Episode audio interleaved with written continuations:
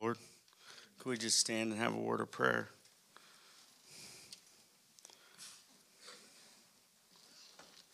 Are you happy to be in the house of the Lord? Amen. God is awesome. I wanted to read Psalms 128, just one verse. It says, Blessed is everyone that feareth the Lord, that walketh in his ways. Amen. We're going to start the service off tonight with a special. So let's just have a word of prayer. Almighty God, we love you so much and we thank you for all you do for us, Lord. Father, in the name of Jesus Christ, that name above all names, we ask that you would bless and anoint this service, Lord. Father, we come here with open hearts and open minds that your word can come and do the great physician's work, Lord, in our lives spiritually, that we can leave here better people, Father. We just believe you, Lord, 100%, all of your word, Lord, from Genesis all the way to Revelation. May it live in our hearts. May you help us now in our Christian walk. We love you so much and we appreciate all you do for us. Anoint this service now. Lord, may our hearts be soft tonight and malleable, dear God that you can mold our spirits in such a way, Father, that you can shape us into the people that you want us to be, Lord. People can see you coming and going as we're walking now. In the name of Jesus Christ, we pray and ask all of these things. The congregation says, Amen. You may be seated.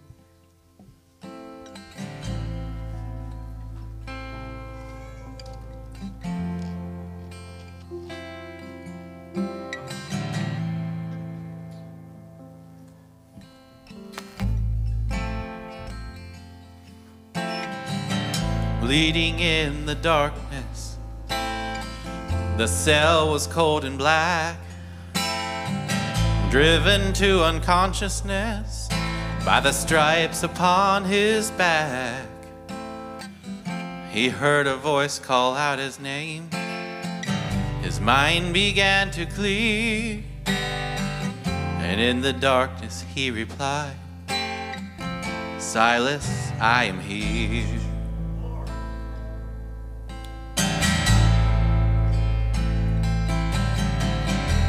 Oh, my brother Silas,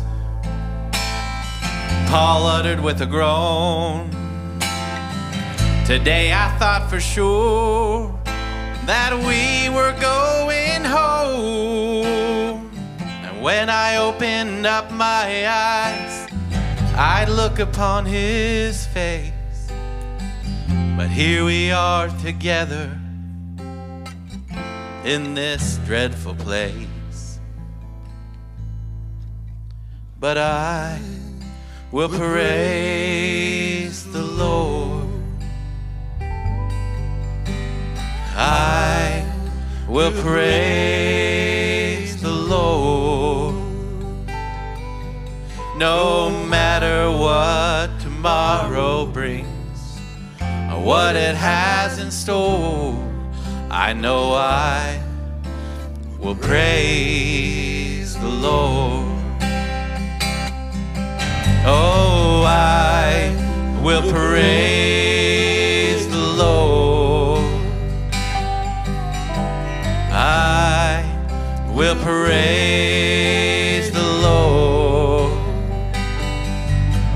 No matter what tomorrow brings or what it has in store, I know I will praise.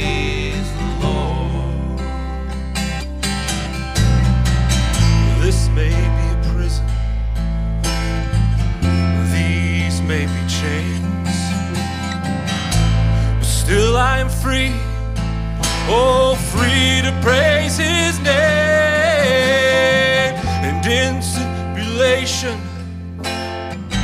my heart still sings. He is the Messiah. Oh, he is the King of Kings. Just started waking up singing filled their ears.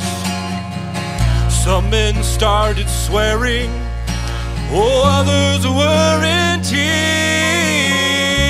And suddenly it happened. There was no mistake. As Paul and Silas praised the Lord, all the walls began to shake.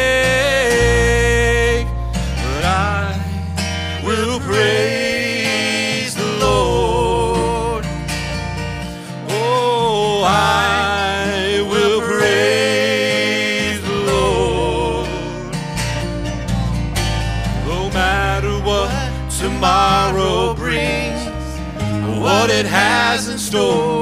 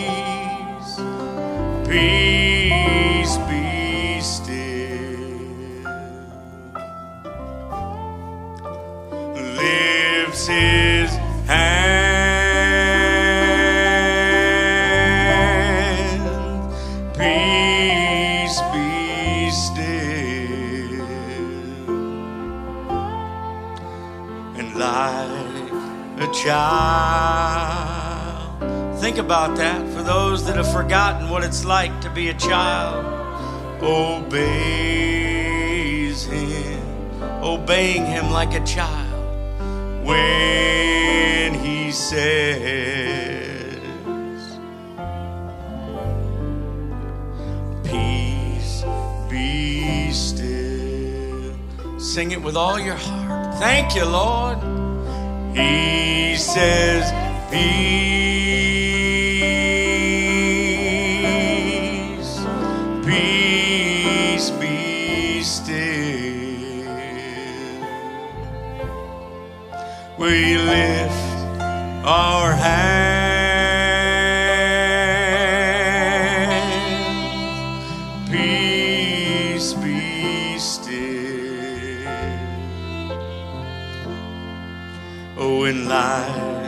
a child,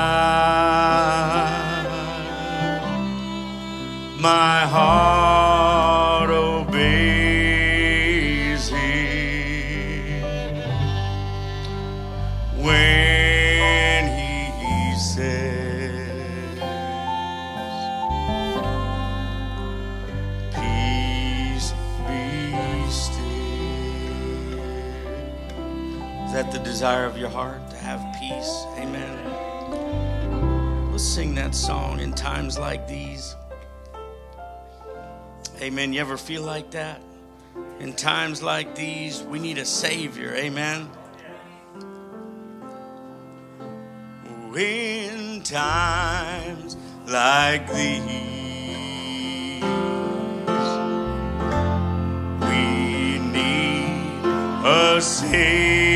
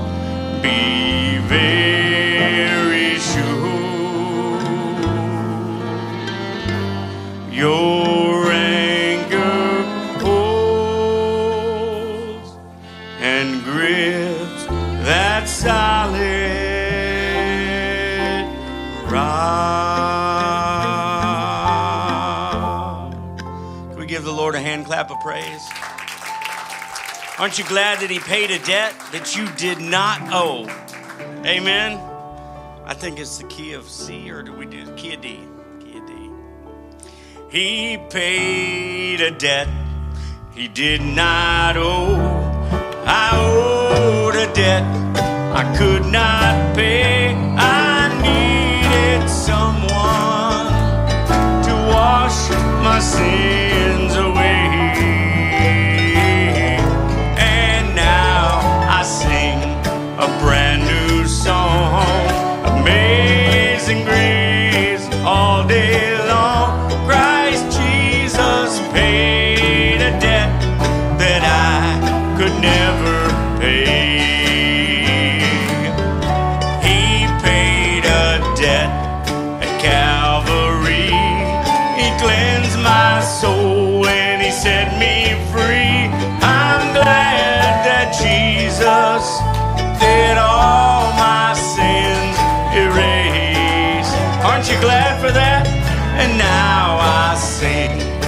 brand new song. A Amazing.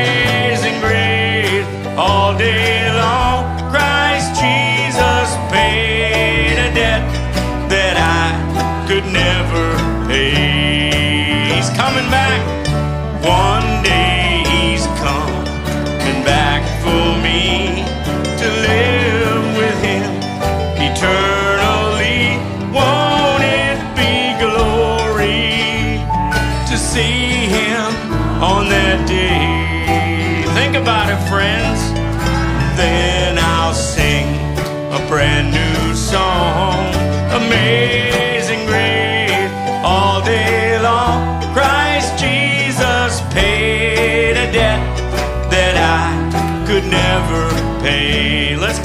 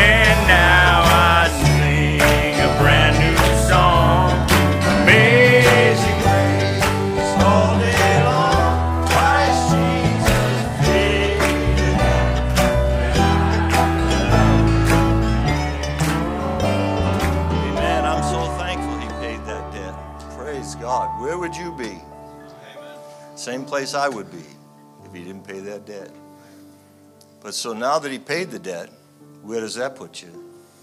Amen. You're there. He'll never let you go.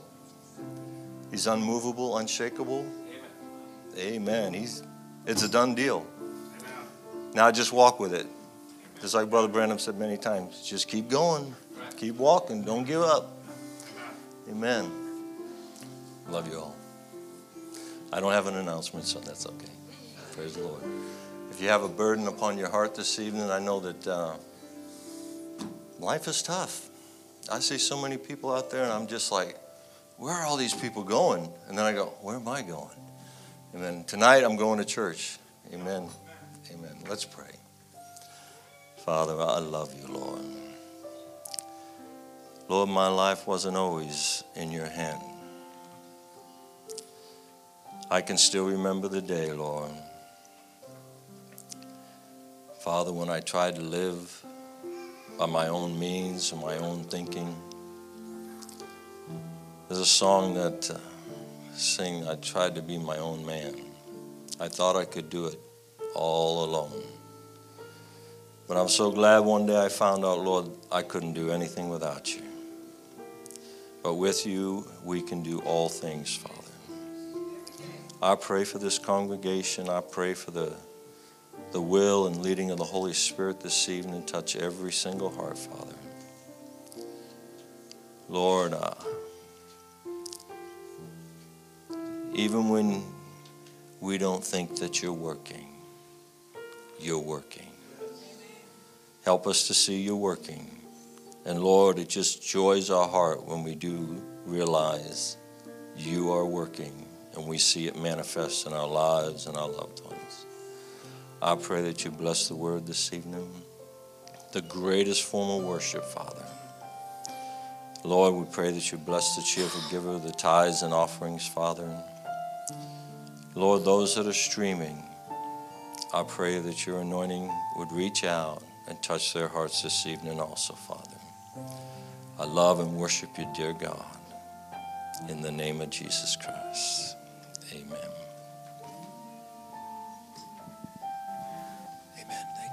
God bless you.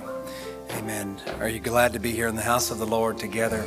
Amen. Certainly grateful for this opportunity we have before Thanksgiving. We're in the season of Thanksgiving, so uh, we just want to, uh, we're glad that we were able to have a service here tonight and give you guys, give everybody the church, all of us together a little bit of extra time to be with our family. Want to welcome the DeMars. Not sure if Brother uh, Brad uh, did that or not, so welcome to Brother JD's mom and dad. Certainly glad to have them here with us. Amen. In the house of the Lord. I know they stream, so now you're here, and we're glad to glad to have you and welcome you here. Amen. We're going to change the order of the service now and invite Brother Matthew to come. I want to sing this song together. Amen. Jesus, draw me closer. Are you ready for the word? How many would just represent a need, maybe by an uplifted hand, say, Lord Jesus, here's my need. Amen. Right now, I just want you to remember that. You don't know that song, Thank You, Lord, in the same key. Sounds very similar. Thank you, Lord.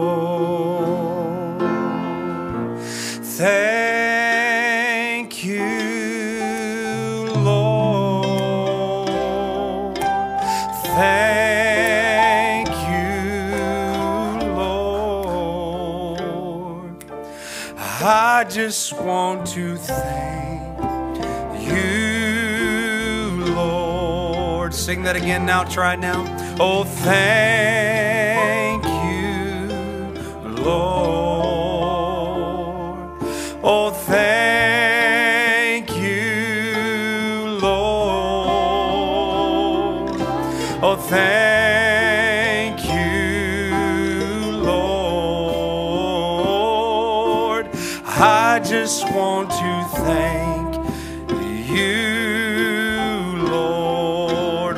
Time. Oh, thank you, Lord.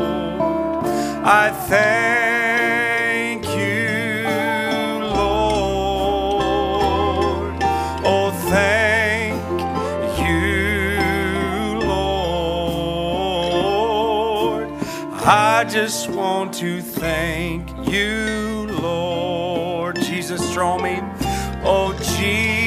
Jesus, draw me close. Why don't you raise a hand now?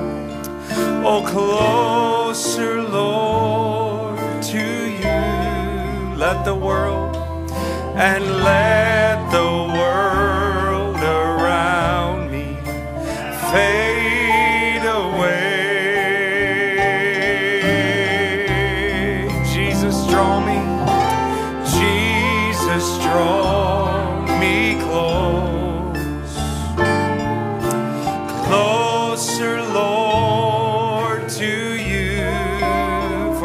desire, for I desire to worship Him. Why don't you raise a hand now? Sing it with your eyes closed. Jesus, draw me close. Oh Lord, Jesus, draw me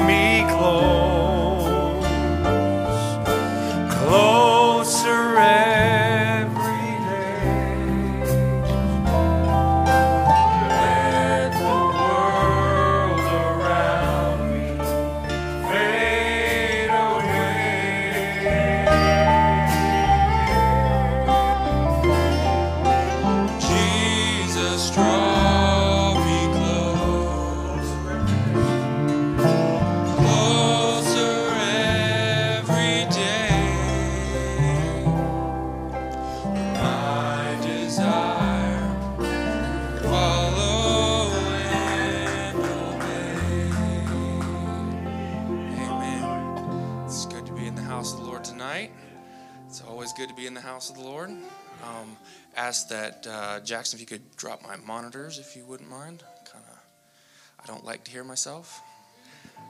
Uh, but uh, yeah, it's good. It's Thanksgiving week, and we're, we're it's always lots to be thankful for. I always it, it bothers me that it seems like in, in America we have the holiday season that starts for Halloween, and they always have a big Halloween thing, and everything's Halloween.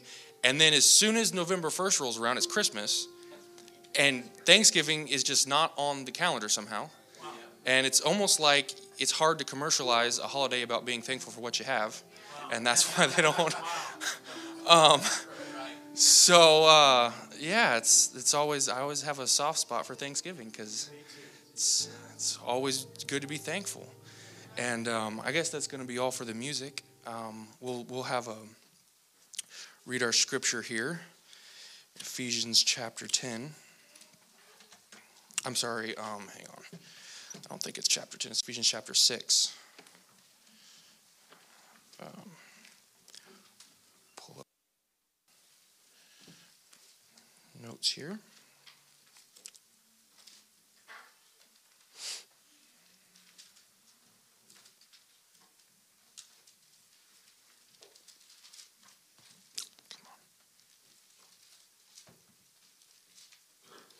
There we go.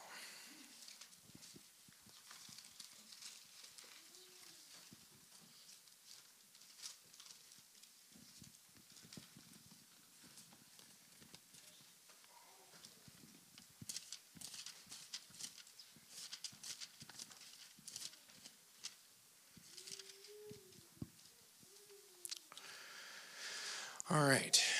It's Ephesians chapter 6 and verse 10. Finally, my brethren, be strong in the Lord and in the power of his might.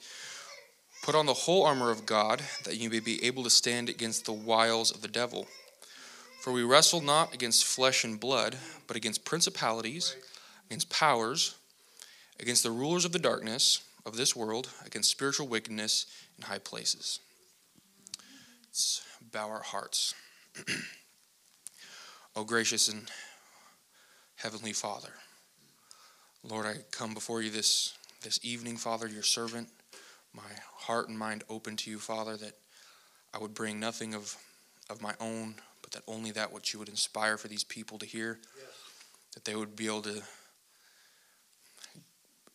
hear your word tonight and through that word build their faith, that in this wicked and dark day that they would be able to stand against the devil and meet him at every turn and would drive him back and would, would take that land in their life that, that you would ordain for them, Father, that there would be nothing, no, no stronghold left uncast down within their life, Father. And we ask these things in your holy and precious name of the Lord Jesus Christ. Amen. Y'all can be seated.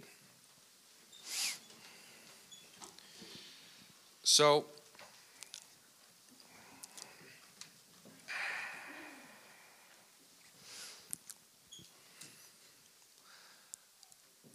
this this verse here, Um,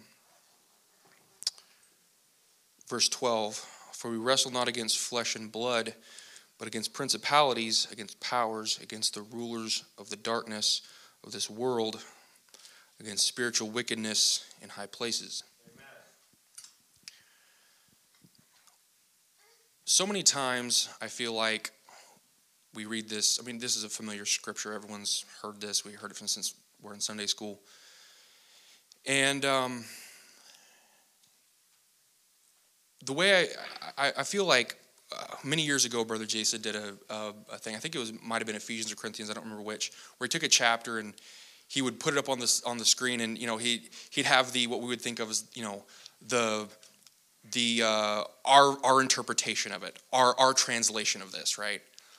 And it's you know you have the actual scripture, and then our version is like, oh well, it's this, but eh, we can kind of we can kind of you know skirt the edges here. You know, it doesn't really mean that.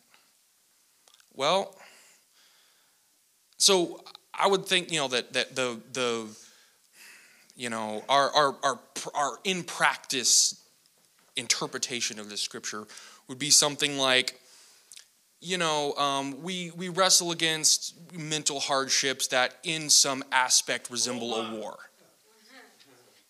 It's, it's an analogy to war. It's a, it's a, it's a simile of war. Is it really, though? Right? Because that's not what the Bible says. The Bible says it's a war, and it's actually a conflict. And because it's a war, because we, we understand that it's a war, it's a, it's a real war with real stakes and real risks. Oh, thank you, brother. Kind of need that already. Um,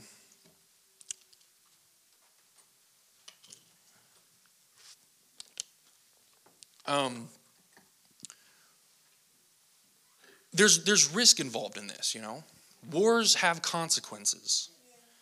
You know, in, in the olden days when the Mongols are, you know, riding across the land and burning and pillaging and everything that they come across, you know, there's, there's consequences for losing those battles. You know, if you're some footman out there on the fields and, and you die and you lose the fight or you, you cut and run and abandon the field, your home is next, and your family, and your kids, and your wife, and everything else. And everything that you know and love gets wiped out and taken and enslaved. And that's the consequences of war, you know? And we see this now in, in Christian, in, in, in their spiritual war, you know? There's, there's consequences to losing this, those spiritual battles. There's consequences for not being on your game, right? Consequences for not having your sword sharp and ready. You know, we, you know, we, we, we think, oh, well, it's an, anal- an analogy to war. Well, you know, when your kids are dealing with an addiction and are enslaved to something because there wasn't a strong man in the home to hold the devil back, well, that's not much of an analogy, is it? Right? It's not metaphorical anymore. And so, because of this, because we don't take it seriously, we don't consider the fact that it's an actual war, we tend to be lax. And we don't, we're not as diligent, we're not on top of things, we're not as, um, you know, uh, we're not squared away, as they say in the military, right? Because you know, in the military, where there where there's actual you know physical conflict, you get that feedback immediately. There's no tolerance for being loose, right? You know, I mean, literally, when when soldiers go in, into are going into combat, one of the things that the sergeant will do before they go out is he'll grab them their chest rig and shake them really hard, because if there's anything rattling around, sounds like a cowbell rattling around in your backpack. Well, you can't come with us like that. You're, they're going to hear you a mile away right? You're you know stuff is just you know laying around willy-nilly. Uh, well when artillery starts shaking the ground stuff's going to fall apart you know it's got to be tight. It's going to be strapped down tight squared away organized. When bullets are flying you you can't have your stuff just packed any old way. It's got to be organized and neat because you don't have time to be figuring it out. Right? Well what do we do? Right? We're, we're loose. We're loose on security. You know, they in you know spent 20 years in Afghanistan and Iraq, and they'd they'd have to build military outposts in a war zone, right? They've got to house people there for years. Well, when they're there, look at their security. We're talking concrete walls and barricades and guard towers with searchlights and one way in and out with multiple gates and redundancies and anybody coming through that gate is going to be is going to be screened and checked if you ain't got papers to be there you get shot right because they're not playing around right if if if the guys on guard fail their duty their friends die right well what do we do you know, if you're, I mean, just imagine yourself as some as some guy in charge of security in, in a in a you know facility in a war zone. You know, and, and you're out out in Afghanistan and there's a you know, there's some guy, you know, he's a I don't know, ice cream salesman hanging around your base. And he's like, hey, you know, mind if I come in and sell ice cream? Well, who are you? And so you do a background check, and you know, he's got no affiliations. You know, he's he's not involved in anything you know, not involved in anything, uh, not a known terrorist or anything. But your background check shows that all of his family is, all of his cousins are, all of his friends are, everyone he, he hangs out with is known, you know, Taliban members. Well, you let that guy in, you deserve to be fired, probably out of a cannon, right? Because his associations make him suspect. But how often will we be like, well, this particular entertainment isn't bad. It's not nothing wrong with it directly, but everything associated with it is absolutely poisonous. Right? Everything around it, every oh, you know, this well, this this sporting, it's just a sporting event. Yeah, okay, but the halftime show is straight from hell. And you know the the cheerleaders and every ad that you're going to watch you know while you're watching it is going to is going to just completely pollute the minds of everyone involved. So everything associated with it is is toxic but ah well it's just this thing. Well no it's not. Right, right? and and we think like oh that's just it's just a sporting thing. We just watch the, the game and it's is it that big of a deal? Well is it right is it really you know, it's like, oh, you know, imagine some guy just hanging out in the battlefield, bullets flying around him. Ah, it's just some bullets. You know, it's just, it's just, you know, oh, it's just some artillery. It's not a big deal. You know, it's just as lethal. It'll kill you worse than the bullets will. You know, bullets, bullets don't really kill you, right? They just, they just bring you to a, a, a new form of life right? Uh, spiritual corruption will kill you for real. Yeah, It'll kill you in a way that bullets can't. Right, and so, and part of this is it's because because we end up not training correctly, right? We don't take it seriously. We're not diligent. We're not squared away. We're not we're not trained properly, or we don't allow ourselves to be trained properly. And part of that is I I wish I had the picture. I, I tried to send it to the booth, I just could not make it work. So you have to use the power of imagination. I'm going to describe it to you. It's real simple. It says, imagine this picture, right? And it's just the ocean blue. As far as you can see, nice, calm, glassy sea all the way across. And under it are the words, an epic submarine battle. Right? You can't see it. It's there though there's submarines all under you, and they're all firing torpedoes back and forth, and it's this crazy epic battle that you can't see. Now you're standing on a boat, just floating out in the ocean, woo, you know, on a on your on your you know two hour cruise, doing your thing. But there's a war raging underneath of you. Now your boat's halfway in and halfway out of that fight, right? Part of you's down there under that surface. Well, we people, we're made up of well, it's, we're a triune being, right? You have a body. This is the thing that everybody sees. This is the part sticking up out of the water. We're standing on the deck. We're seeing what's sticking up out of the water. But there's another part of you under that water called your spirit man that has five senses that interacts in that spirit in, in that submarine space.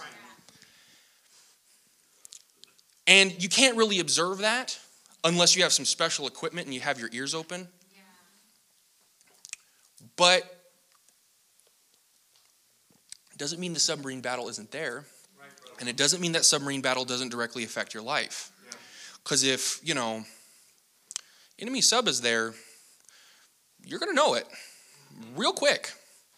You know, it's only a matter of time before suddenly, and, and you know, people who don't have their sonar on, don't have their spiritual ears open, aren't looking and listening and keeping their eyes open, suddenly one day they don't understand why their whole everything just exploded. I have no idea. It's just a shock. Well, okay, it's because there was a there was a war going on that you weren't paying attention wow. to. Wow. And now you're wondering, and uh, you know, think think about the in the Second World War, you have all the um, the shipping going across the, the ocean to, to Europe. And the Germans were notorious for running submarines up and down the all through the Atlantic, uh, hitting unsuspecting cargo ships. And they'd be in packs, you know, just whole fleets of these ships all sailing together and suddenly one of them just poof, explodes. And all the other ships, because they know what's going, you know, they know what's going on. Suddenly they're they weren't paying attention, and suddenly one of their friends just explodes. So now they now they're all looking for for you know they're now paying attention. And so a lot of times, you know, we're Christians and we're just floating along the sea of life, not paying attention. And then when our friends explode, we're going, "What happened?" Well, it's because we weren't we weren't looking out for each other. We weren't fighting that spiritual battle uh-huh. right? We weren't we weren't focused on these things. And so it behooves us Amen. to really get on our game. Yeah. Get squared away. And and think about this because again, it is not excuse me, it is not a metaphorical war that we are in. And because it's not a metaphorical war, it's an actual war. It's just fought in a, in a different realm that we're not attuned to we can apply a lot of the same principles and, and methodology from physical warfare into spiritual warfare. A lot of the same principles apply, right? You know, we hear that you've heard the phrase the natural types the spiritual, which I always thought was interesting that it didn't say the spiritual types the natural, right? It's, it's the, actually the other way. You know, you know, like I said, this mentality of like, oh, well, the spirit war is just a metaphor for this physical war. What's actually the other way around, right? right? So,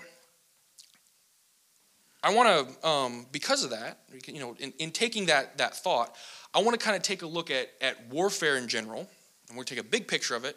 We're going to narrow it down ultimately down to sort of the individual and kind of show how, how to approach sort of spiritual warfare um, through, a, through a natural warfare lens.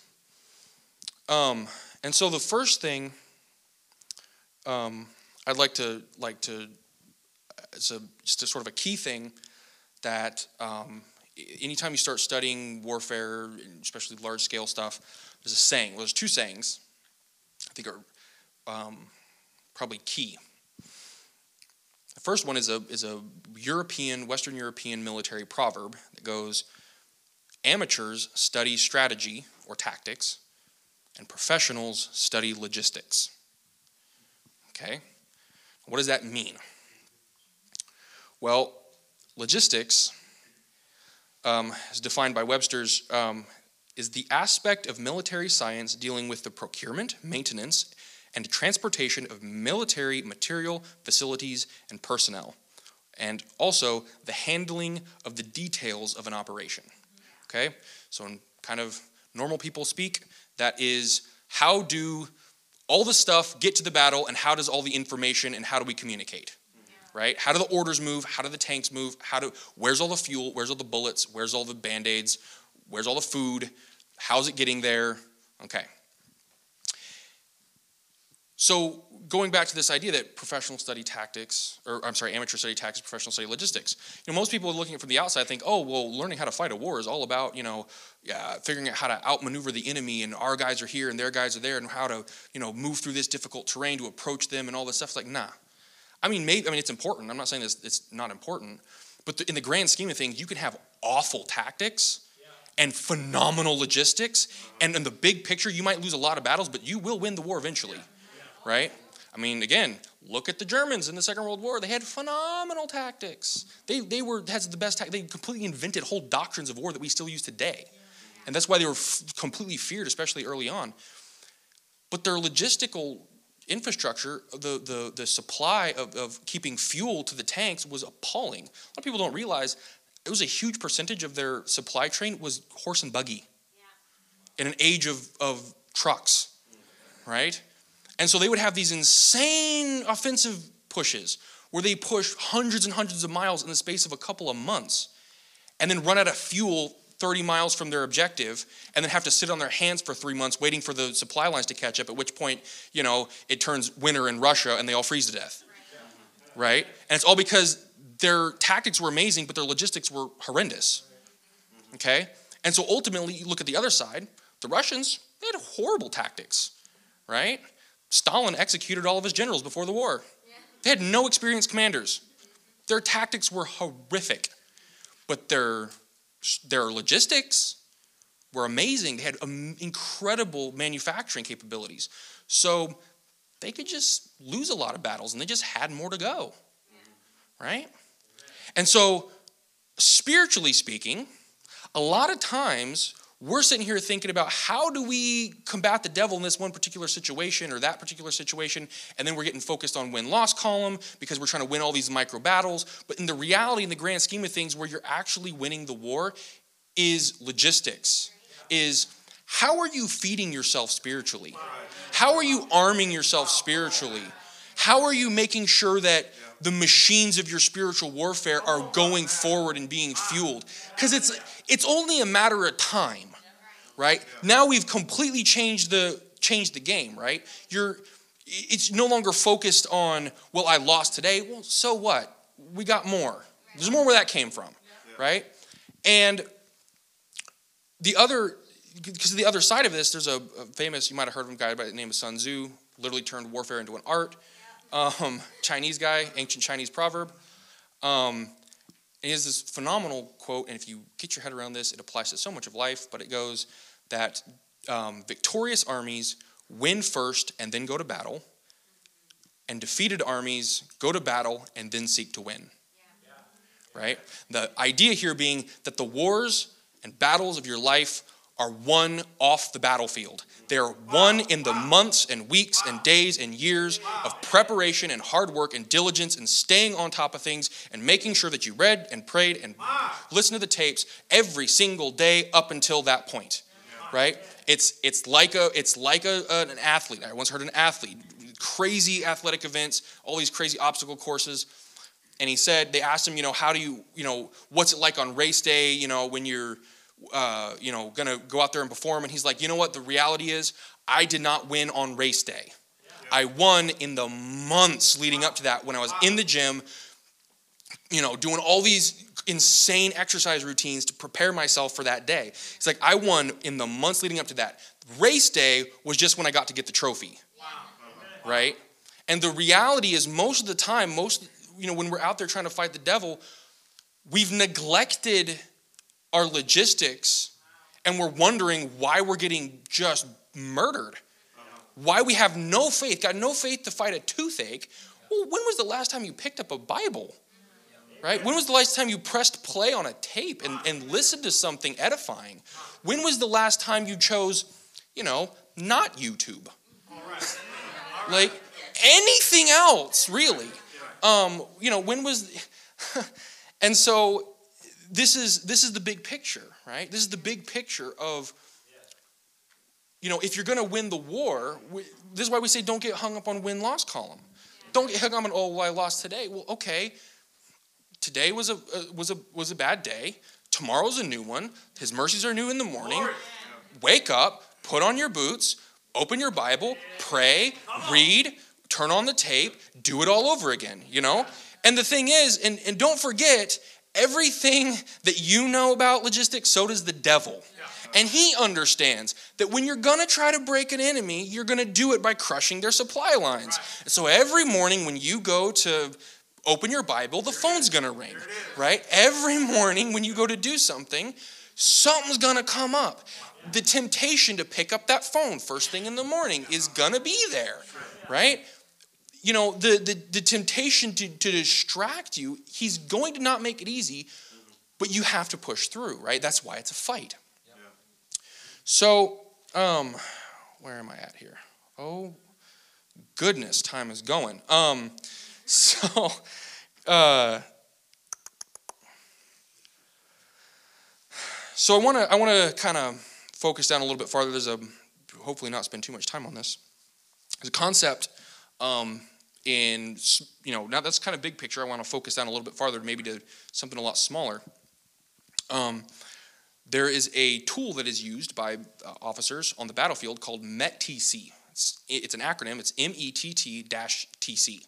Okay, and it's an acronym that stands for Mission, Enemy, Terrain, Troops and Support, Time, and Civilian Considerations. Okay, these are all the factors of the battle that you need to consider when you are figuring out how to approach this fight. Okay, so let's look at this kind of from top down because you can really apply this spiritually, and it'll it's kind of amazing. I, I, I, was kind of learning about this, and I thought to myself, you know, okay, let's try this eh, sort of in a spiritual sense. And I was actually very shocked at how how well it helps you kind of approach things. Um, so look at, at, at, the mission, right? What's your mission? And you know, you don't you don't want to get too too big and and you know, uh, broad a scale because it's not like, well, if you're the infantryman, you're not thinking about like what is the mission of the you know entire Third Army. No, it's what is your mission for you, right? So, you know, when you're thinking, well, what is my mission? Well, it's not, okay, we're going in a rapture. Okay, yeah, that is, but it's not, we're talking about today, yeah. right? What, what is your, what are you working with today? And so the, the your mission, we might say for, for a, a, a Christian on any given day is, you know, I mean, now maybe you have some specific thing, you know, specific struggle in your life. Maybe you're a minister and have some specific spiritual thing that you're approaching. Maybe you have a mission trip or, or something like that, or there's a specific need in your life that you're working with, you know, you can fill that in. I'm just saying for the general, we can say like a general thing that we would all maybe put here is maybe do your logistics, right? It would be nice every day to wake up and read your Bible and pray and spend time with God and listen to tapes and, and not be distracted by carnal entertainment and not be distracted by things of the world and, and just sort of have a nice walk with God today. That's our mission for today. Okay? Now, who's our enemy? Now, I don't know about you, but my enemy in this mission is usually the reflection I see in my phone screen when I pick it up. right? That's usually my biggest enemy in this in this scenario, right? The guy who's holding the phone. The you know, and so ultimately you're you're you're you're fighting against this flesh thing that you're having to drag around, right? I actually recall um, uh, the um, in in in the Bible when it's when it talks about the the the man of flesh that Paul talks about that you're kind of tied to. I'm I'm kind of going off the top of my head, so I don't remember exactly what the what the scripture is, but. Um, the the, uh, the the reference that he's making there is actually to an old ancient form of execution where they would shackle a, a prisoner, they would shackle a prisoner to another prisoner and then kill the other prisoner. And so you have to drag her on a dead body. And then as that dead body rots, it infects you with the rot, and you die horribly. It's awful. Um, and so now, so this is this is the man of flesh that we're having to drag around this dead carcass that infects our spirit and our and our soul, right? Amen. And so that's the enemy that you're fighting against. And the terrain, everybody knows, terrain, greatest battle ever fought, the battlefield is in your mind. Right? Now, if I could, if I could potentially open your open your field of view a little bit on, on, what exactly that means, right? Because we think, well, it's you know my feelings and my thoughts and different things, and you know we think that the five spiritual senses. I uh, think if I could do it off the top of my head, is a, a memory, affections, reasoning, conscience, and imagination. Okay, these are five spiritual senses. Now, we think of these as well, there's my spirit man over here, and then my flesh man over here, and there's kind of a, a line there, and they don't cross. Well, hang on a minute. Memory is one of your five spiritual senses, right? Well, imagine a situation where someone's walking along and they get hit on the head and suddenly they have amnesia. Well, they had a damage to their physical man, but their spirit man is crippled. The spirit man lost a physical or a spiritual sense. So there's a there's way more connection there than you think. It's all part of the flesh. It's all part of the flesh man. Right? It's just an extension of that into, like you said, it's all part of the same boat, just part of it's under the under the surface that you can't see. And on the convert, the other side of this, um, I don't have time to really pull them up, but the, there's a um, many scriptures where Brother Branham is dealing with people in, in discernment, and he talks about, oh, you know, sister, you have you have a heart condition. Well, it's actually a nervous condition. Right. Yeah. Right? What is it? It's a, it's a spiritual affliction yeah. that she has. It's manifesting through her body and causing her physical damage. Right? right? So, you know, when we're when we're um, when we're talking about the battlefield is in your mind, your mind is a lot, right? Your mind is a much bigger thing than just sort of like this ephemeral, sort of nebulous concept that kind of floats around your head, right? It's actually manifests into your body, right? So, also, sort of attached to that, something to consider, especially in this day and age. Um, I just recently was looking into how um, recently there was some some new science coming out about how uh, the use of antidepressants was actually not as useful as a lot of a lot of the medicine thought. They're um, actually having a hard time replicating the antidepressant effects um, now, um, since uh, after the original studies. Excuse me. Um, and they said that a lot in a lot of their studies, diet and exercise were actually about as on par as an antidepressant pill in terms of, of controlling uh, depression. And in fact, a lot of um, psychiatrists will won't even give you pills until you do some major diet and exercise changes. Yeah. So what this is telling me is that you know we'll be going around having all kinds of depression issues and all kinds of spiritual battles and anxiety and different things. Think, oh man, I'm under such a, a you know spiritual warfare while you're eating what? You know, it's like um, huh, there's a really eye-opening experience. If you ever go to Flagstaff, there's a big, um, big grain silo with a Purina dog food um, logo on it, the you know red and white squared checkered thing. And if you're, you're driving and you see this thing, oh, there's the Purina plants where they make dog food. And then when you go up to the front gate of that thing, on a little bitty sign next to it, it says Nabisco Foods and literally the same plant that manufactures uh, Purina kibble for your dog is the same place that makes Cheez Its. Um, so just consider, just consider that the next time you're eating a Cheez It. Um, the, the reality is, you know, we'll sit there and, and stuff our face with stuff that we would be offended by if it was in a different package. Um, the, that's just the reality. And, and we're eating this stuff and wondering, why do I have all these major mental problems that I'm having? Well, it's because your body is screaming for some nutrients. It doesn't even know how to make the chemicals that make you feel okay, right? You're so, you know, have all kinds of chemical imbalances in your head because your nutrition is trash. We're, we're the standard American diet of dog food. Um, you know, and so, and so again, like, so we're not considering that your spiritual battles a lot of times are being fought on your dinner plate. Yeah. So, um, I mean, there's a just, just consider maybe there was a reason Jehovah took so much care in what the the right. Israelites ate. Right. Just saying, I don't want to I don't want to spend too much time on that. It's just supposed to be a side note. um, believe me, and if, if anyone feels attacked, I am pointing at myself way more than anybody else. Um, so, uh, anyway, so um, moving down. Um, in our considerations of how to approach things, you have your civilian considerations at the end of that. Oh, I'm sorry, there was time. Time was the other important thing. Um, typically, time, your time frame when you're, how you're approaching a battle, how much time do you have to work with this, right? Really depends what your goals are, depending on whether you're attacking or defending. If you're defending, you want to drag this out as long as possible. You want them to spend as much of their fuel, as much as their bullets, as much as their whatever, their resources trying to approach your position as you possibly can. That's why you send all kinds of traps and landmines and barbed wire and stuff out there so it slows them down, right? Well, if you're on the attack, you want to be there like right now, right? You don't want a bunch of time lingering out in the middle of, of no man's land where you can get shot, right? Well, think of this spiritually. The devil is always defending, he's manning the gates of hell, right? There's those gates of hell that are keeping you in. I'll come back to that the gates of hell don't keep you out, they keep you in, right?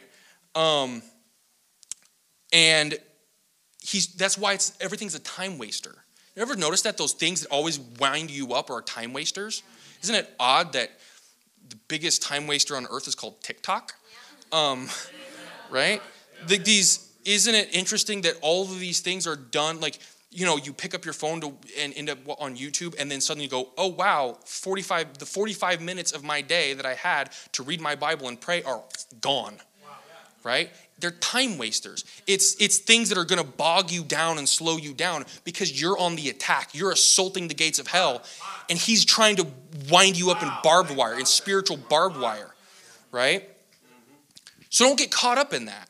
Just go around that stuff. Don't get caught in it because you need to be on target immediately right? When you're on the attack when your when your goal is logistics right? When your goal is okay i'm going to read my bible i'm going to pray i'm going to do these things i'm going to have my walk with god i'm going to get out ahead of the devil you got to be on your game from the word go right? Because you give him a single second he's going to shut you down okay? And then you have considerations i'm going to try to move past a lot of this um, uh, i just you know consider just consider, um, you know, when you're losing spiritual battles um, and you're you've let your attitude become foul to the point where you, you know, chew out the cashier at the grocery store for short changing you 25 cents and completely trash your testimony, you've now made that person a collateral damage in your spiritual war. You've trashed your testimony with that person, right? So, you know, just consider these things. Be be aware of the way that you're of the way you're handling your warfare. Don't be too heavy-handed with things you know? There's there's a way to especially with witnessing there's a way to approach people that isn't weak and isn't compromising but isn't so heavy-handed that you just crush them. There's a balance to that you know? Be careful that you're not you're not just you know mowing people down because you're just really going to let them have it about the you know this this ultra revelation that you have Okay, well, hey, there's a time and place for everything. I'm sure that ultra revelation is great at, certain points, but maybe, you know, maybe be careful with the way that you're you're blasting people. Um,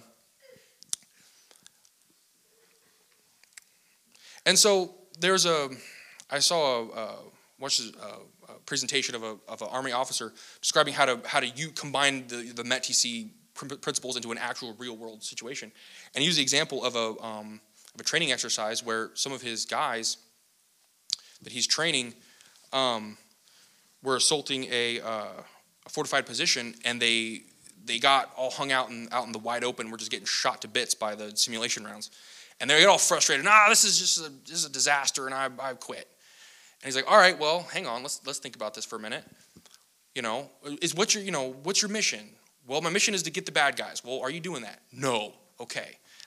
So, you know, Christians, what's your mission? Well, read my Bible and pray. Have a walk with God. Have, have a clean life. Well, are you doing that? Oh, no. Okay, well, maybe we're doing something wrong. All right? You know, and he's like, all right, well, what's your problem? Well, they're over there in, in, in you know, and he just, he just goes down the line. I'm going to try to skip over some of it, but, um, you know, the, well, the terrain, they have better terrain. Well, you know, I need, I need, uh, you know, they're, they're just more fortified than I am. Okay, well, where would you be more fortified? Well, over there. Okay, why don't you go over there? right? You know, hey, um, I, I'm just getting killed because I'm not, you know, spiritually wiped out because I'm not in a place that's spiritually conducive. Right? right? I'm hanging out in areas that have bad spirits. Well, move. right? It's not that hard. Um, it's not that complicated. I mean, it might be difficult spiritually. That's why it's a fight. But it's sometimes you got to just grit your teeth and do it. Um, you know, you, you, and you know, he talks about, well, I don't have the, I don't, what, what's on my side, right? And he asked the asked soldier, well, what's, what kind of troops and support, what kind of equipment do you have at your disposal? He's like, you know, what would you need? He's like, well, I would need a bazooka to get those guys out of there. Well, do you have a bazooka? No. So, okay, that plan's out. Find another way to do this. Well, you need, you know, you're approaching this, this obstacle in your life, this spiritual stronghold in your life, and you keep ramming your head into it. You know, you've got some difficult thing that you just cannot get over right? You know, um, oh, I've got some, some, uh, and, and I'm not, and bear in mind, remember, the whole context of this is there are people who are legitimately trapped in really difficult situations like addiction and, and disease and things that they cannot get rid of. And those are real strongholds. And sometimes you approach that and you just slam your head into it and go, I have this thing that I cannot stop doing. And I've butt my head into this over and over and over again. I get slaughtered every time. Well, maybe stop doing that. Amen. Just don't. Back up a minute. And this is the solution to this, to this poor soldier's problem. His officer's like, look, just back up. You have time. You have time. Those guys over there, they're hiding in those rocks. They don't have time. You can sit right here and you can wait. And you can pick up the phone and you can call your platoon commander and say, Commander, Lieutenant, I've got a problem. Can't get these guys out. Could you bring up some reinforcements, maybe some mortars, and deal with this. And you can sit here all day to wait for it, right? And so many times Christians will sit there and beat their head against a problem trying to resolve this, and they get just beat all to thunder. And instead, they need to stop, back up, sit down, and call the commander and say, Lord, I've got a problem that I can't handle. Right? Pick up the phone and call some reinforcements. Call your pastor. There's a novel idea. Call, call, call your family. Get some people to join together with you in prayer and team up on this devil. Right? Do something that's not just beating your head into it and making yourself feel like a, like a, a failure. Right? Do something different. Call the Lord. And then once you do, once you call the commander, that doesn't mean you go charge it again. You wait until the commander shows up and deals with the problem. It's almost like the Bible says to wait upon the Lord right? You, it's not that complicated. Go forth in faith, strike out, and when you come to a problem that you just can't overcome, call your commander and get some backup. And he will show up. It might be a while. You're, you might turn this into a siege. Sieges can last years, right? And I mean that like sometimes you got a real spiritual problem. Maybe you have a, a chronic disease that will not go away. That might take some years of waiting. But you don't give up. You don't just abandon the position, right? You you just hold your ground and you continue to confess, you continue to confess your testimony that, of healing and it'll happen, right? And so I I wanted to take all of this and kind of if I could wrap it up, I'm going a little bit longer than what I had planned. I want to hit one one final thing and kind of wrap it up on this. And I want to think, you know, maybe apply this to a spiritual, a real thing that I identify with a lot. That would be Jonah. Because a lot of times, you know, we have all this idea we can think about, oh, we're going to plan and we're going to, you know, approach this problem this way and we got a plan to deal with it. Um, Mike Tyson has a great line everyone's got a plan until they get punched in the face, right? And it's all fine, well, and good to have this plan. Oh, we're going to organize ourselves in this way and we're going to approach this thing. And uh, yeah, well, okay. And then Monday morning you get punched in the face, right? What is that? And then you fall completely flat. And then you're laying on your back going, oh, well, that went horribly. Mm-hmm. And you thought you did everything right and you're still wiped out. And so now we want to get down into the down into the trench, right? What does it look like? It's all fine, well, and good to think about what it looks like in the officer's tent. What does it look like in the trench, right? Because a lot of the times in the trench where things are really bad is when you're in a really ugly situation that you put yourself in. Right? There's a, um, you know, we talk about the, the, the whole armor of God. And it's, you know, beautiful and you obviously put on the whole armor of God and it's, but when you're assaulting gates in medieval times, there's a nasty little trick they would do is dump boiling oil or water on the attackers because it goes down under your armor and cooks you in your armor. And a lot of the times, we have all your salvation, got your righteousness, your shield of faith, and your sword, and your, your helmet of truth, and all this stuff. And you assault that gate of hell, and it just cooks you in your armor. And you're sitting there laying on your back going, Well, I thought I was righteous. And there's that devil going, Oh, wow, what a, what a good Christian you are. You know, just really grinding it in. And that's where I feel like a lot of times we end up like Jonah. Because Jonah, Jonah was a, has a special kind of a story um, in which, um, if you could go ahead and pull up uh, Jonah chapter 2, verse 1. Because um, Jonah was told to do something, and then he just didn't do it. Not only did he not do it, he went and did the opposite. And then he gets himself into a situation where he has completely rejected God and what God told him to do so badly that the judgment of God is falling on him, and not only falling on him, but falling on a bunch of un- unaffiliated sailors that had nothing to do with it, and they're all going to die now because Jonah didn't want to do what God told him to do. And so Jonah recognizes this and says, Well, I can't let these innocent people die because of my stupidity. So I'm going to give them the instructions on how to execute me. Mm-hmm. It's not like Jonah knew there was going to be a fish.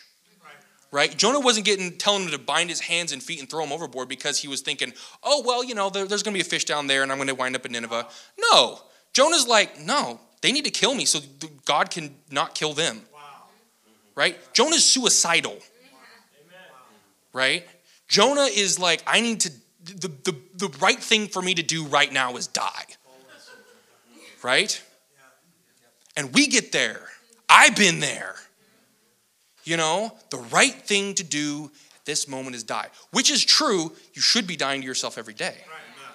And the the reality, and so they throw Jonah overboard, and then he, uh, you know, goes down the water, and they, he's he's drowning, and then a, a great fish swallows him, and then he finds himself in the belly of this fish, and uh, he's got this. I mean, you want to talk about a tough spot that he put himself in, by the way. I mean, not only did he do all the circumstances that led up to him feeling like he needed to go in the water, he then gave them the instructions to how to throw him there right? He literally architected this whole thing. So if you could pull up that, uh, I just want to I just want to read because now he's in there, he's in the in the in the in the fish's belly, and he prays this prayer. It says, "Then Jonah prayed unto the Lord his God out of the fish's belly, and said." I cried by reason of mine affliction unto the Lord, and he heard me. Out of the belly of hell cried I, and thou heardest my voice. For thou hast cast me into the deep, in the midst of the seas, and the floods compassed me about. All thy billows and thy waves passed over me. And then I said, I am cast out of thy sight, yet will I look again toward thy holy temple. The waters compassed me about, even the even to the soul, the depth closed me round about. The weeds were wrapped about my head. I went down to the bottoms of the mountains. The earth with her bars was about me forever. Yet hast thou brought up my life from corruption, O Lord my God. When my soul fainted within me, I remembered the Lord, and my prayer came in unto thee into thine holy temple. They that observe lying vanities forsake their own mercy. But I will sacrifice unto thee with the voice of thanksgiving. I will pay that that I have vowed. Salvation is of the Lord. And the Lord spake unto the fish, and it vomited out Jonah upon the dry land. The other day I read that, that verse where it says, um, They that observe lying vanities reject their own mercy. And it so struck me because here's a man who, I mean, of all the audacity right? The unmitigated gall of this man to literally throw himself in this situation, be eaten by a fish, be pitch black blind as a bat with seaweed wrapped around his head. And I don't know, I don't imagine it's very roomy inside of a fish's belly either, right? It's kind of cramped. And he's looking all around him, feeling the crushing of the fish's stomach and going, lying vanities. Lying vanities. It's, it's not real. It's, it's just fake. What?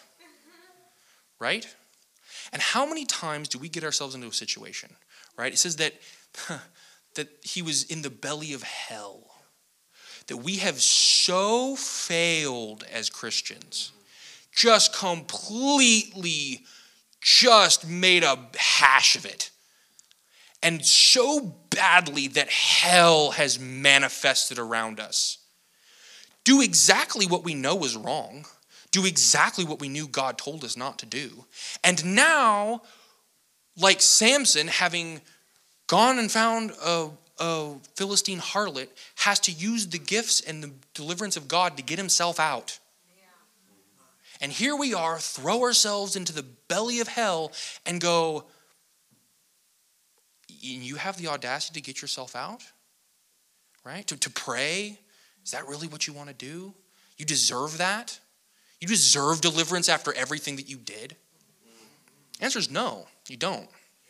That's why it says they reject their own mercy. Because mercy isn't for people who deserve it. Right? If you mercy is when somebody can punish you and they choose not to. Mercy is when you deserve everything that you're getting, and the creator of the universe says, No, it's not going to go that way. Mercy is for people who get themselves into an absolute meat grinder, deserve every inch of it, completely get everything they got coming, and delivered anyways. Because they looked at that situation and said, you know, it's not about me.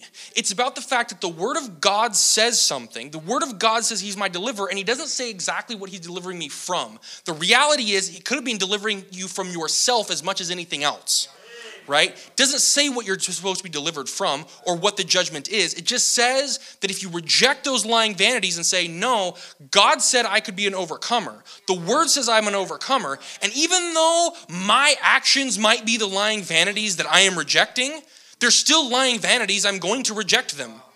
Right? These temptations in my life, these things that seem to oppress me that I can't get away from, this, this addiction that I fostered, that I partook in, that's a lying vanity, and I'm rejecting it. And no matter, hey, and when he said this, the, the, the fish's belly didn't just poof disappear.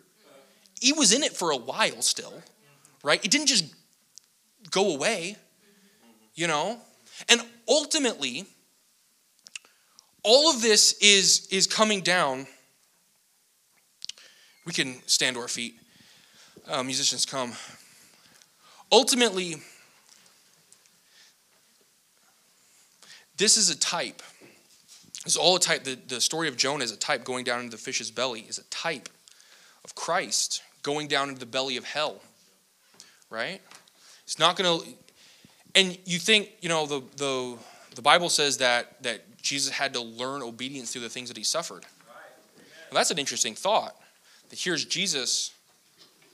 You think he, you know, he's perfect, never failed, and yet he still had to learn.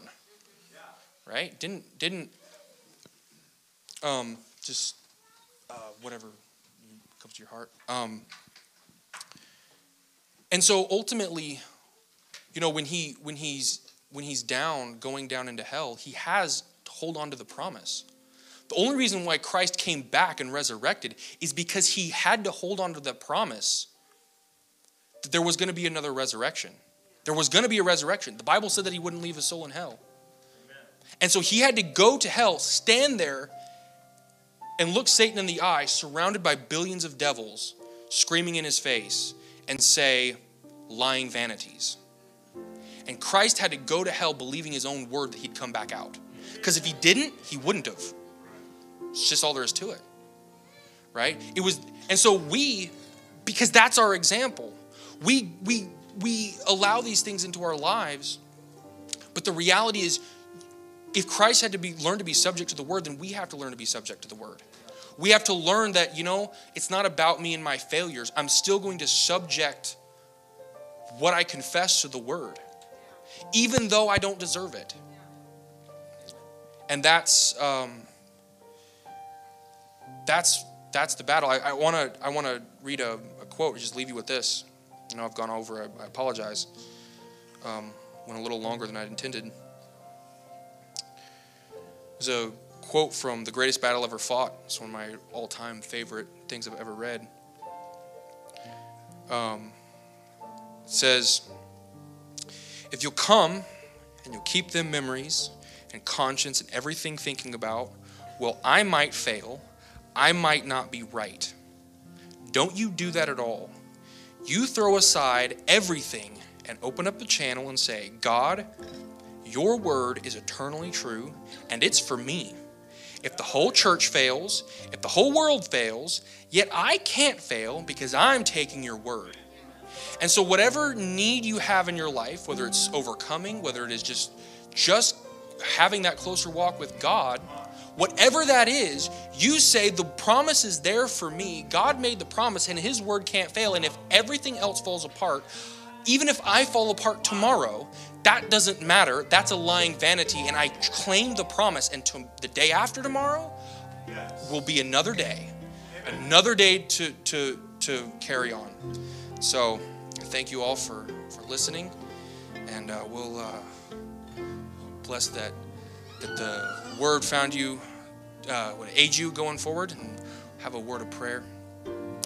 Father, thank you for this opportunity to open my heart and open that channel, Father, that I trust that you would have taken something that I would have said tonight and, and found uh, an open heart in the audience tonight, Father.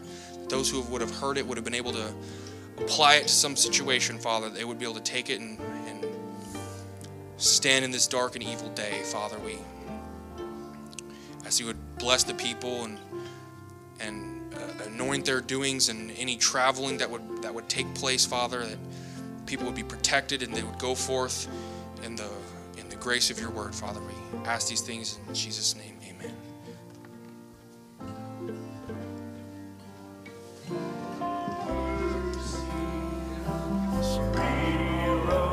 My life. Why don't you raise your hands now? I should have fallen. Well, I should, have fallen.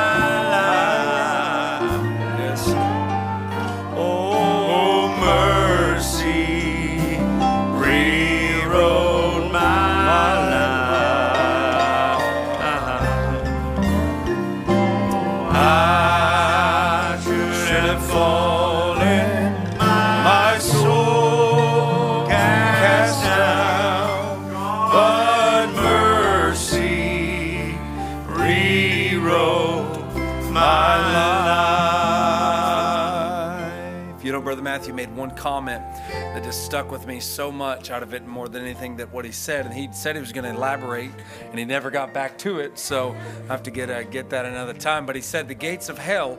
He said we're not something that you would break. Not not that you're breaking into hell, but it's the gates of hell is something that holds you in.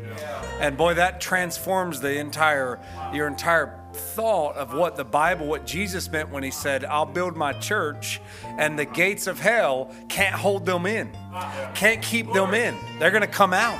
Doesn't matter what gates the devil's put on you or what prison he's put on you, the gates of hell can't hold you in. Just as they couldn't keep Jesus in the grave and couldn't keep Jonah in a belly of a well, amen. No child of God can stay in that prison. As Brother Branham says, house of hell, give way in the name of Jesus Christ. Amen. We want to take up the needs uh, prayers just before we go and, and let you be dismissed from Brother Aaron Simmons. Says Enoch, uh, Brother, Brother Enoch has a double ear infection.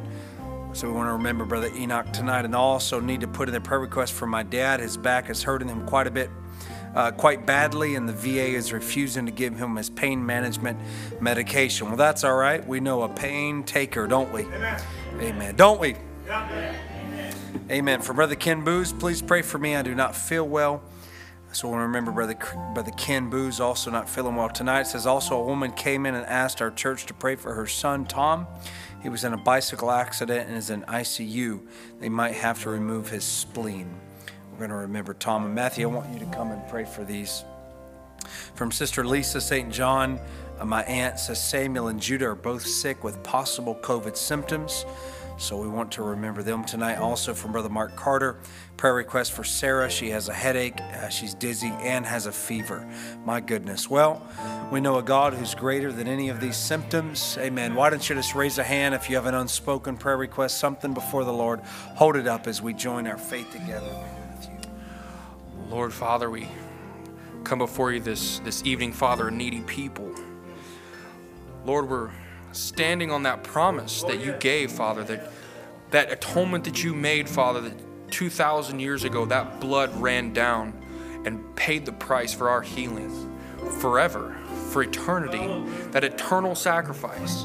And because of that promise, because of that paid price, we can stand here and claim our healing for all of these situations. We can stand in the gap for our, our, our, our spiritual family, Father, these, these brothers and sisters in Christ, Father. Sister Sarah Carter with this headache, Father, you know you walked the earth as a man and had a headache and know how it is. And so in in in your love would come down and touch that. Father, this uh, brother Enoch with this ear infection, Lord, we cast that out. We, we will not stand for this. We do not allow this, this devil to, to stay. Must go because your word said it must. And Father, this, this uh, brother Aaron's father, with his harmed back, Father, I know I've had broken uh, or, or, or injured back, Father, and you've healed me. I know what it's like to be laid up because you can't move. And Father, I know what it feels like to have that whole healing power come down and raise you up. And so I know that if you did that for me, then you must do it again if the requirements are met. And so we, we lay claim to that promise, Father. And our brother, dear brother Ken, Father, not feeling well, yet again that healing blood flows and, uh, and atones for any, uh, any, any illness or, or, or ill effect, Father. And this, this woman, Father, who, who uh, had her son with a bicycle accident, Lord, we ask that your, your healing grace would go forward, that would atone in this case, Father, that, that perhaps that healing in this poor man's body might open a door, that healing for his soul, the greater healing might take place, Father. For the, Lord, you know that this healing in his body may be temporary. He, he may die yet still. But that if that healing in his soul could go forward, Father, that would be the greater healing, for it would heal him for all eternity, that it would be an eternal life, Father. And so that's what we cling to. And Lord, our sister St. John, Sister Lisa, uh, requesting prayer for, for Samuel, brother, brother Samuel and Judah, who are sick with this possible COVID, Father, this, this demon specter that has plagued the earth, Father. We reject that. We reject that any fear that would be associated with that. We reject any anxiety associated with that as nothing but anointment of the devil.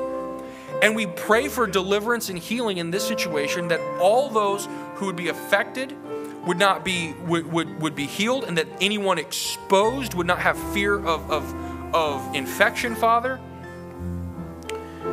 Lord, we, we, we claim these things not, not because of anything that we did, but because of that great work that you did, Father. That you said it, and, and we simply stand on the promise that you made so that your word might be glorified by the, by the fulfillment of your own word. So we ask these things in your, in your holy and precious name of the Lord Jesus Christ. Amen. Amen. It's certainly been good to be here in the house of the Lord. Why don't you just shake somebody's hand? Tell them happy Thanksgiving. Amen. God bless you. Happy Thanksgiving. Amen. Got a lot to be thankful for. We're going to let you be dismissed. Lord willing, we'll see you this weekend on Sunday. God bless you. With a grateful heart, give thanks to the Holy One. Give thanks because He's given Jesus Christ, His Son. Give thanks with a grateful heart. Give thanks to the Holy One. Give thanks because He's given Jesus Christ, His Son.